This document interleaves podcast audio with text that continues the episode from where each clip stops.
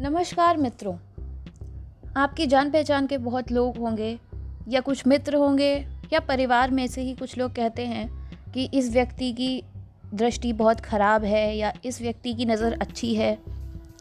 तो दृष्टि की पवित्रता क्या होती है, ये आज मैं आपको बताऊँगी।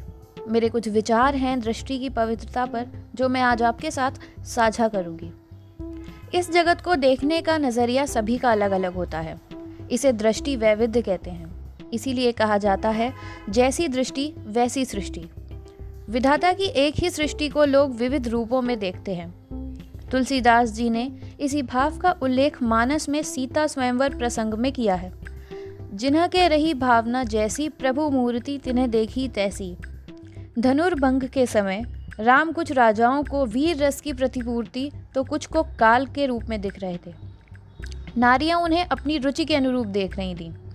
यह दृष्टि की भिन्नता का परिणाम था। व्यक्ति की भिन्नता का नहीं। इसी प्रकार एक बार गुरु द्रोणाचार्य ने अपने शिष्यों की इसी वैचारिक दृष्टि की परीक्षा लेनी चाहिए। उन्होंने सर्वप्रथम दुर्योधन से कहा, जाओ दुर्योधन, राज्य में गुणवान व्यक्ति को ढूंढ कर लाओ। पूरे राज्य का भ्रमण करने के बाद उसने कहा, गुरुवर, मैंने संपूर्ण राज्य का भ्रमण किया, पर एक भी गुणवान व्यक्ति नहीं मिला। सब में कोई ना कोई दोष था।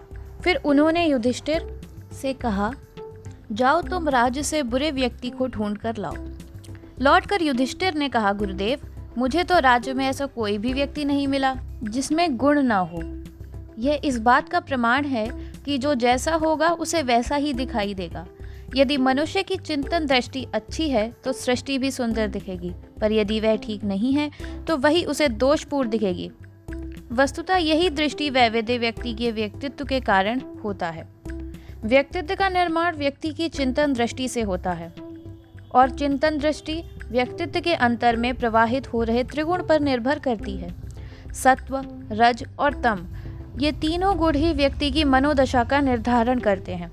अतएव हमें अपनी चिंतन दृष्टि को स्वस्थ और सुंदर बनाना चाहिए। इसके लिए अपने अंदर सात्विक गुणों का समाहार करना बहुत आवश्यक है। क्योंकि लोक मंगल के लिए लोक पावनी दृष्टि परम आवश्यक है। आज के लिए इतना ही। फिर मिलते हैं कुछ अच्छे और नए विचारों के साथ। धन्यवाद।